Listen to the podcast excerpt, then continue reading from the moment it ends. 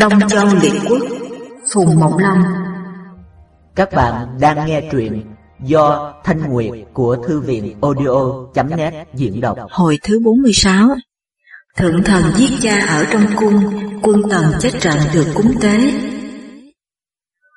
Vua nước địch là Bạch Bộ Hồ bị giết rồi Quân sĩ trốn về báo với Bạch Đôn. Bạch Đôn khóc rằng khi trước ta đã nói là nước tần có trời giúp không dễ đánh nổi mà anh ta không nghe lời để đến nỗi bị hại. Bạch Đôn sai người nói với quân tấn xin đem thi thể tiên chấn đổi lấy thi thể Bạch Bộ Hồ. Lại nói chuyện khứa khuyết chém được thủ cấp Bạch Bộ Hồ cùng với các tướng đem về nộp trung quân nguyên soái nhưng không thấy tiên chấn đâu cả, liền hỏi các quân sĩ. Quân sĩ đều nói Nguyên soái vừa đi khỏi có truyền cho chúng tôi phải canh giữ cẩn mật, không biết ngài đi đâu. Tiên thả cư nghe nói có ý nghi ngờ, bỗng thấy trên án thư có một tờ biểu, vội vàng lấy xem. Tờ biểu nói như sau. Trung quân đại phu là tiên chấn có lời tâu lên chúa công, tôi đây là kẻ bề tôi mà đã vô lễ với vua, chúa công đã không trị tội, lại dùng cho làm nguyên soái Ngày nay thắng trận tất sao chúa công cũng ban thưởng, nếu tôi về mà chịu thưởng thì thành ra kẻ vô lễ cũng được quận công, còn lấy gì làm phép cho kẻ khác. Vậy tôi xin liều thân xông vào quân địch, để mượn tay quân địch, thay cho sự trừng phạt của nhà vua. Con tôi là tiên thả cư có tướng tài, có thể thay tôi được. Đứng trước cái chết, tôi mạo muội dân thư. Tiên thả cư nói, như vậy thì thân phụ tôi xông vào quân địch mà chết mất rồi. Nói xong khóc hòa lên một hồi, rồi toan xông vào quân địch để tìm tiên chấn.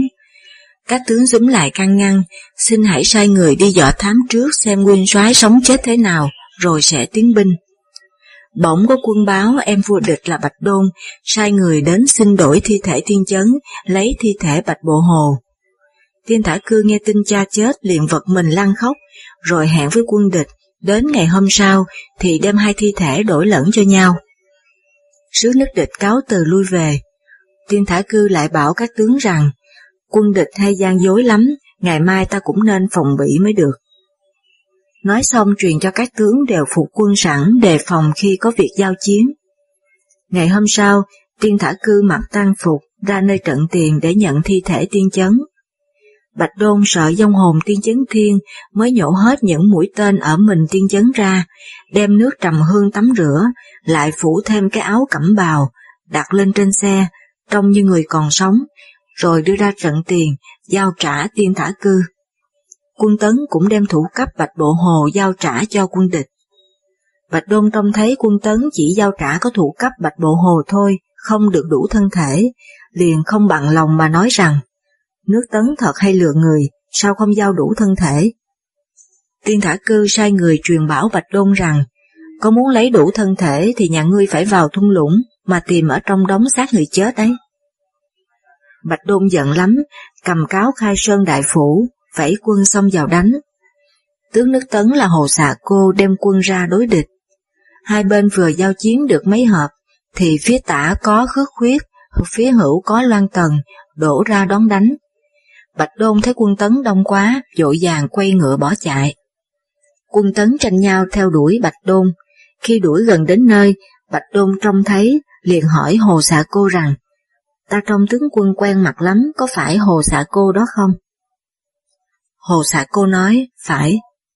Bạch Đôn nói, vậy tôi xin có lời chào tướng quân, cha con tướng quân khi trước ở nước tôi 12 năm trời, nước tôi có điều gì bạc đãi đâu, ngày nay tướng quân nên nghĩ lại một chút, tôi chính là em ruột Bạch Bộ Hồ, tên gọi Bạch Đôn đây. Hồ xã cô thấy Bạch Đôn nhắc lại chuyện cũ, không nỡ giết chết, liền đáp lại rằng, Thôi thì ta khoan tha cho nhà ngươi, nhà ngươi nên mau mau thu quân về ngay, chớ ở đây nữa. Hồ xã cô quay ngựa trở lại. Đêm hôm ấy Bạch Đôn rút hết quân kéo về nước. Bạch Bộ Hồ không có con trai, Bạch Đôn phát tan rồi lên nối ngôi, làm vua nước địch. Quân tấn thắng trận, rồi các tướng về ý kiến tấn tương công và đệ trình tờ di biểu của tiên chấn. Tướng công thương xót vô cùng, truyền đem thi thể tiên chấn ra xem, trông thấy hai mắt vẫn mở trừng trừng như lúc còn sống, vội vàng ôm lấy thi thể mà khóc rằng, Tướng quân vì việc nước mà chết, sống khôn chết thiên, xem mấy lời di biểu này thì đủ biết tướng quân là người trung nghĩa. Tấn tướng công nói xong sụp lại ở trước linh cửu tiên chấn, phong cho tiên thả cư làm nguyên soái.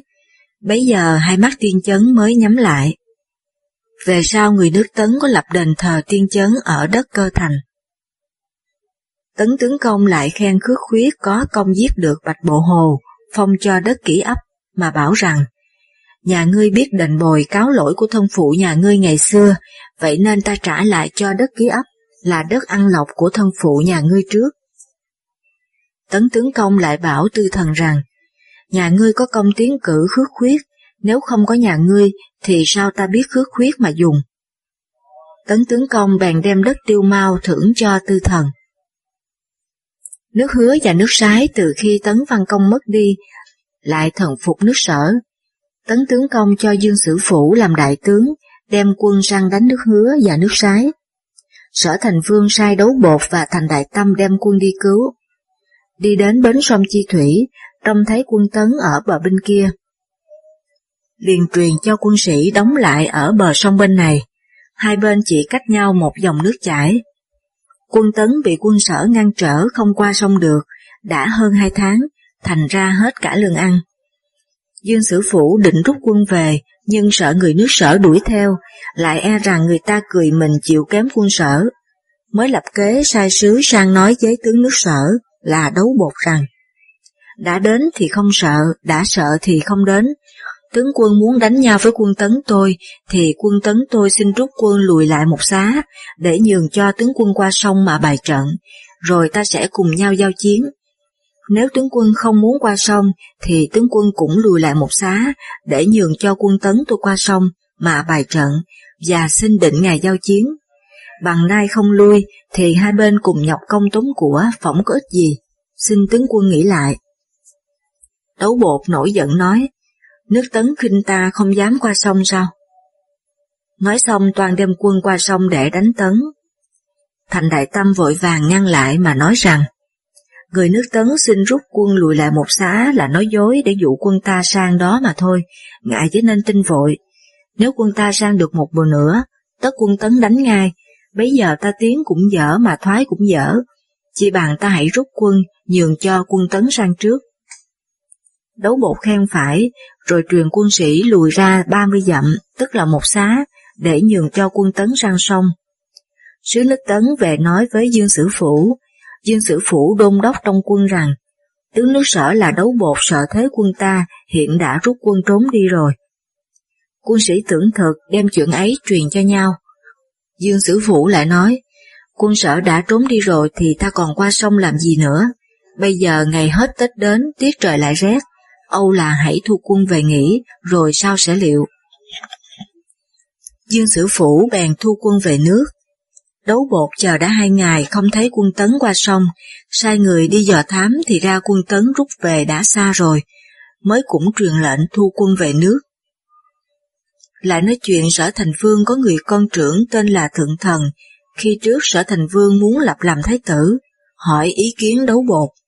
Đấu bột nói, nước sở ta mấy đời nay vẫn lập con thứ, không lập con trưởng, và tôi xem tướng mạo thượng thần, mắt như mắt cú, tiếng như tiếng heo, là người có tính tàn nhẫn, ngày nay đại vương yêu mà lập nên, ngày khác lại ghét mà trút đi, tất hẳn nổi loạn. Sở thành vương không nghe, liền lập thượng thần làm thái tử và cho Phan Sùng làm chức thái phó. Thương thần nghe nói đấu bột không muốn lập mình làm thái tử, có ý căm tức.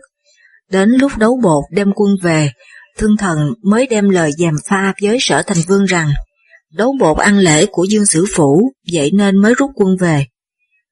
Sở Thành Vương tin lời, khi đấu bột về không cho vào ý kiến, lại sai người đưa cho một thanh kiếm đâm cổ mà chết. Thành Đại Tâm vào ý kiến Sở Thành Vương, sụp lại kêu khóc, thuật lại cái cớ đấu bột rút quân về, không phải ăn lễ của Dương Sử Phủ. Nếu bắt tội về việc rút quân, thì Thành Đại Tâm cũng xin chịu tội. Sở Thành Vương nói, nhà ngươi nói mà chi nữa, ta cũng lấy việc ấy làm hối hận. Sở Thành Vương từ bấy giờ có ý nghi thái tử thương thần. Sao Sở Thành Vương lại yêu người con thứ tên là Chức, muốn bỏ thương thần mà lập chức làm thái tử, nhưng lại sợ thương thần nổi loạn, mới định tìm cớ để giết đi. Có người cũng nhận nghe được tin ấy, nói với thương thần. Thương thần còn ngần ngừ chưa cho điều ấy làm thực, thuật chuyện lại cho quan thái phó là Phan Sùng nghe. Phan Sùng nói, tôi xin hiến một kế có thể dò xét được điều ấy thật hay là giả. Thương thần hỏi kế gì? Phan Sùng nói, em gái đại vương ta lấy chồng ở nước Giang, gọi là nàng Giang Vu, nay về thăm đại vương ta, ở chơi trong cung lâu ngày tất biết rõ điều ấy. Thái tử nên bày một tiệc rượu, mời Giang Vu đến ăn tiệc, rồi trong khi ăn tiệc cố ý làm ra bộ khinh bỉ, để khiến cho Giang Vu phải tức giận. Giang Vu đã tức giận tất thế nào cũng nói lộ điều ấy ra. Thương thần nghe lời, bày tiệc rượu để mời Giang Vu. Lúc Giang Vu mới đến, thì thương thần tiếp đại rất lễ phép. Khi uống rượu tới nửa chừng, dần dần làm ra bộ khinh bỉ, sai người nhà bếp đưa món ăn mà không thèm đứng dậy mời, lại cố ý ngoảnh mặt nói chuyện riêng với mấy đứa thị nữ hầu rượu. Giang Vu hai lần hỏi chuyện thương thần đều không trả lời. Giang Vu giận lắm, đập bàn đứng dậy mà sỉ mắng thượng thần rằng, mày tệ quá như thế, thảo nào mà đại vương định giết mày để lập công tử chức. Thượng thần giả cách xin lỗi, Giang Vu không thèm nhìn mặt, lên xe đi ngay, vừa đi vừa mắng thương thần tậm tệ. Ngay đêm hôm ấy, thương thần đến bảo Phan Sùng và hỏi kế để thoát nạn. Phan Sùng nói, Thái tử có thể cúi đầu mà thần phục công tử chức được không? Thương thần nói, ta là con trưởng mà phải thần phục con thứ thì chịu đựng thế nào được? Phan Sùng nói, nếu không chịu thần phục người ta thì chi bằng trốn sang nước khác. Thương thần nói, trốn cũng vô ích, chỉ thêm nhục thôi. Phan Sùng nói, ngoài hai cách ấy ra thì chẳng còn cách gì nữa. Thương thần lại cố ý hỏi mãi, Phan Sùng nói, có một kế này rất thần diệu nhưng chỉ sợ thái tử không nỡ làm. Thương thần nói, trong lúc đang nguy cấp này lại còn điều gì là điều không nỡ. Phan Sùng ghé tai mà bảo rằng, chỉ làm đại sự thì mới có thể đổi quả làm phúc được. Thương thần nói, việc đó ta làm được.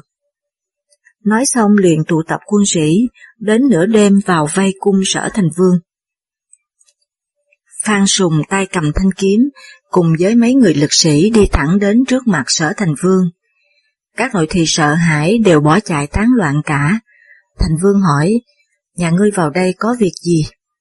Phan Sùng nói, đại vương làm vua đã 46 năm rồi, cũng nên thôi đi, nay người trong nước đều mong có vua mới, xin đại vương truyền ngôi lại cho thái tử. Thành vương kinh sợ mà nói rằng, ta bằng lòng nhường ngôi lại cho, nhưng chẳng biết các người có để cho ta sống hay không. Phan Sùng nói, vua nọ chết đi thì vua kia mới lập lên, có lẽ nào một nước hai vua bao giờ, sao đại vương đã già mà còn chưa hiểu việc đời. Thành vương nói, ta vừa mới ra nhà bếp nấu món chân gấu, đợi chính cho ta ăn một miếng thì dẫu chết ta cũng cam lòng. Phan Sùng quát to lên rằng, món chân gấu thì còn lâu mới chín được, hay là đại vương định dùng dằn, đợi người đến cứu đó chăng? Xin đại vương tự liệu đi, chớ để tôi phải động thủ. Phan Sùng cởi dây lưng, ném trước mặt thành vương. Thành vương ngửa mặt lên trời mà kêu rằng, Ôi đấu bột, ôi đấu bột, ta không nghe lời nói của trung thần, đến nỗi phải tai vạ, còn nói gì nữa. Nói xong liền cầm lấy dây lưng mà buộc vào cổ. Phan Sùng sai mấy người đứng hai bên nắm đầu dây mà kéo, được một lúc thì thành vương tắt hơi.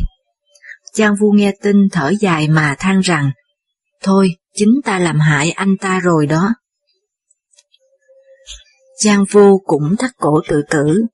Thương thần đã giết xong thành vương, nói dối là sở thành vương bị cảm mà chết. Sai người báo tang cho chư hầu biết, rồi lên nối ngôi, tức là sở mục vương. Sở mục vương gia phong cho Phan Sùng làm chức thái sư và giao binh quyền cho để coi giữ vương cung. Quan lệnh doãn nước sở là đấu bang cùng các quan đều biết là sở thành vương bị giết mà không dám nói. Đấu nghi thân nghe tin sở thành vương bị giết, liền cùng với quan đại phu là trọng quy bàn mưu để giết sở mục vương.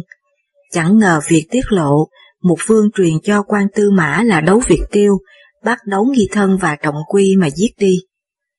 Ngày trước có người thầy đồng tên là Duật Tự đã nói, Sở Thành Vương cùng với Thành Đắc Thần và Đấu Nghi Thân, ba người đều bất đắc kỳ tử. Đến bây giờ quả nhiên ứng nghiệm. Đấu Việt Tiêu có ý muốn làm lệnh doãn, mới nói với Sở Mục Vương rằng, Tôi thấy đấu bang nói chuyện với người ta, thường phàn nàn về nỗi cha con nhà hắn chịu ơn tiên vương nhiều lắm, mà không giúp nên được cái chí lớn của tiên vương ngày xưa, thì lấy làm xấu hổ. Hắn muốn lập công tử chức lên làm vua, mới rồi đấu nhi thân làm phản là mưu tự đấu bang, nay đấu nhi thân đã bị giết rồi, đấu bang có ý lo sợ, tôi e rằng hắn lại bài mưu khác, đại vương nên phải phòng bị mới được. Sở Mục Công đem lòng nghi đấu bang, mới triệu đấu bang vào, sai đi giết công tử chức. Đấu bang chối từ không chịu đi. Mục Vương nổi giận nói, nhà ngươi muốn giúp nên cái chí lớn của tiên vương ngày xưa có phải không? Mục Vương liền cầm cái dùi đồng đánh chết đấu bang. Công tử chức sợ hãi định chạy sang nước tấn. Đấu Việt Tiêu đuổi theo đến ngoài cõi, giết chết công tử chức. Sở Mục Phương cho Thành Đại Tâm làm lệnh doãn, chưa được bao lâu thì thành đại tâm chết. Mục vương liền cho đấu Việt tiêu làm lệnh doãn và nhớ đến công tử văn ngày xưa, mới cho đấu khắc hoàng, con đấu ban, cháu tử văn, làm quan châm doãn. Tấn tướng công nghe tin sở thành vương chết, bảo Triệu Thuẫn rằng, thế là lòng trời đã chán nước sở rồi. Triệu Thuẫn nói, vua nước sở trước dẫu là bạo ngược, nhưng còn có thể đem điều lễ nghĩa mà giáo hóa được. Thương thần là đứa vô phụ, cha còn không tha huống là người khác. Tôi e rằng cái vả chưa hầu chưa thật là hết. Mấy năm sau, quả nhiên sở mục vương đem quân đi đánh các nước, đúng như lời nói của Triệu Thuận. Tướng nước Tần là Mạnh Minh nói với Tần Mục Công xin đem quân đánh tấn để báo thù trận thua ở Hào Sơn khi trước. Tần Mục Công khen mà cho đi, Mạnh Minh liền cùng với kiến binh và tay khất thuật đem quân đi đánh Tấn. Tấn tướng công vẫn lo nước tần đem quân sang báo thù, ngày nào cũng sai người đi dò thám. Khi được tin Mạnh Minh lại sắp sang đánh, mới cười mà bảo rằng, nước tần nay đã sắp sang tạ ơn ta đó. Tấn tướng công bèn cho tiên thả cư làm chánh tướng, triệu thôi làm phó tướng, hồ cúc cư làm chức xa hữu, để đợi quân tần sang đến nơi thì đánh. Khi đại binh sắp khởi hành, Lan Đàm nói với tiên thả cư xin đi theo. Tiên thả cư cho đi, bấy giờ bọn Mạnh Minh chưa sang đến nơi. Tiên thả cư bảo các tướng rằng, đợi quân tần đến mới đánh, chi bằng ta kéo sang mà đánh quân tần. Tiên thả cư nói xong, liền kéo quân sang đất Bành Nha, đất nước tần, để đón quân tần. Khi quân tần đến nơi, hai bên đã bày thành trận thế, Lan Đàm nói với tiên thả cư rằng, Tiên Nguyên soái ngày xưa chê tôi là người vô dũng, vậy nên truất bỏ không dùng. Ngày nay tướng quân hãy thử cho tôi ra trận, tôi không dám cầu công, chỉ mong rửa được cái điều xấu hổ trước mà thôi. Tiên thả cư bằng lòng. Lan Đàm cùng với bạn là Tiên Bá đem hơn một trăm người xông thẳng vào trong đám quân tần. Bọn Lan Đàm đi đến đâu thì quân tần tan rã đến đấy. Tiên Bá bị kiền binh giết chết. Tiên thả cư đứng ở trên xe, trông thấy quân tần rối loạn, mới dục quân tiến vào. Bọn Mạnh Minh không thể chống lại được tức thì bỏ chạy. Tin thả cư tìm cứu Lan Đàm ra, thì thân thể Lan Đàm chỗ nào cũng bị thương cả, được hơn một ngày thì chết. Quân Tấn đã được thắng trận kéo nhau trở về. Tiên thả cư tâu với Tấn tướng công rằng, ngày nay thắng trận là nhờ sức của Lan Đàm, chứ không chịu gì đến tôi. Tấn tướng công truyền theo lễ quân thượng đại phu mà ăn táng lan đàm ở Tây Quách, bắt các quan triều thần phải đi đưa cả. Mạnh Minh thua trận chạy về nước Tần, tự nghĩ mình lần này tất phải tội chết. Ai ngờ Tần Mục Công chẳng trách giận gì cả, lại sai người ra đón và vẫn giao quyền chính cho như trước. Mạnh Minh tự nghĩ xấu hổ vô cùng, mới dốc một lòng sửa sang quyền chính, lại đem hết những của riêng tư ra để tư cấp cho những nhà có người chết trận, để đánh báo thù nước Tấn. Cuối năm ấy, Tấn tướng công lại sai tiên thả cư liên hợp với quan đại phu nước Tống là công tử Thành, quan đại phu nước Trần là Viên Tuyền, quan đại phu nước Trịnh là công tử Quý Sinh, cùng đem quân sang đánh Tần, chiếm lấy đất Giang và đất Bành Nha, rồi rút quân về, lại nói giỡn một câu rằng, mới rồi nước Tần sang tạ ơn thì ngày nay ta đáp lại đó. Mạnh Minh không đem quân đi đánh quân Tấn, chỉ vì chưa gặp thời đó thôi. Đến tháng 5 năm sau, Mạnh Minh luyện tập quân sĩ đều đã tinh nhuệ cả rồi, mới xin Tần Mục Công thân hành đi đánh, lại nói với Tần Mục Công rằng, nếu lần này tôi không báo thù được nước Tấn, thì quyết không sống mà về làm gì. Tần Mục Công nói, quân ta đã ba lần bị quân Tấn đánh thua rồi, nếu lần này lại thua thì ta cũng chẳng còn mặt mũi nào mà về nước nữa. Tần Mục Công nói xong liền chọn ngày cử đại binh đi đánh Tấn, phạm các quân sĩ phải đi tòng chinh, đều tư cấp cho người nhà rất hậu. Các quân sĩ thấy vậy, đều hăng hái xin hết sức. Khi đại binh đã qua sông Hoàng Hà, Mạnh Minh truyền đem bao nhiêu thuyền bè đốt hết sạch cả. Tần Mục Công lấy làm lạ hỏi rằng, tại sao Nguyên soái lại đốt hết cả thuyền bè như vậy? Mạnh Minh nói, quân có khí thế mới đánh được giặc, quân ta thua luôn mãi, khí thế đã mất hết cả rồi. Nay tôi đốt thuyền bè đi là tỏ cho quân ta biết rằng chỉ có tiến chứ không có thoái, khiến cho khí thế quân ta được thêm hăng hái. Nếu quân ta đã thắng trận rồi thì lo gì không có thuyền bè trở về. Tần Mục Công khen phải. Mạnh Minh kéo quân đi tiên phong, xông vào đánh lấy thành vương quan. Quân nước Tấn phi báo Tấn tướng công. Tấn tướng công họp triều thần lại để thương nghị. Triệu Thôi nói, Nước Tần căm tức ta nhiều lần, lần này vua Tần thân hành cử đại binh sang cố chết mà đánh ta, ta không thể địch nổi, chi bằng ta hãy tạm tránh, khiến cho quân Tần thỏa lòng, để dập tắt mỗi quán thù hai nước. Tiên Thả Cư cũng nói với Tấn Tướng Công rằng, vua Tần lấy việc ngày trước thua ta làm xấu hổ, mà các tướng nước Tần cũng đều hăng hái, nếu không thắng được ta thì thế tất không thôi, tướng công nên nghe lời tử dư. Tấn tướng công truyền cho quân sĩ các nơi đều một mực cố thủ, không được giao chiến với quân Tần. Do Dư bảo Tần một Công rằng, quân Tấn sợ ta rồi, ta nên nhân dịp này đem quân đến dãy núi Hào Sơn, thu nhặt lấy hài cốt của quân sĩ ta ngày trước để mai táng, cho khỏi điều hổ thẹn. Tần Mục Công theo lời, kéo quân thẳng tới Hào Sơn. Quân Tấn không thấy có một người nào dám ra ngăn trở cả. Tần Mục Công sai người thu nhặt lấy hài cốt quân tấn chết trận khi trước, đem mai táng ở một nơi, rồi giết trâu bò để cúng tế. Tần Mục Công mặc tang phục, đứng rót rượu để làm lễ, lại ứa nước mắt, rồi khóc hòa lên. Mạnh Minh và các tướng đều sụp lại mà khóc cả. Quân sĩ trông thấy ai cũng chảy nước mắt. Dân ở đất Giang và đất Bành Nha nghe tin Tần Mục Công thắng được quân Tấn, liền cùng nhau tụ họp, đuổi các quan trấn thủ nước Tấn đi, rồi lại theo về nước Tần. Tần Mục Công thu quân về nước ban thưởng cho Mạnh Minh, Kiến Binh và Tây Khất Thuật. Vua Tây Nhung là xích bang khi trước thấy quân Tần hai ba lần bị thua, có ý khinh nước Tần hèn yếu, định làm phản nước Tần. Đến lúc Tần Mục Công thắng được quân Tấn, thu quân trở về, Toan sẽ sang đánh Tây Nhung. Do Dư mới nói với Tần Mục Công xin truyền hịch cho Tây Nhung bắt phải triều cống, nếu không chịu triều cống bấy giờ sẽ đánh.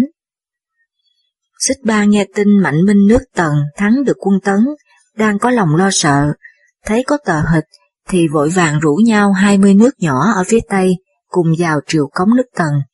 Tôn Tần Mục Công làm bá chủ tất cả các nước ở Tây Phương.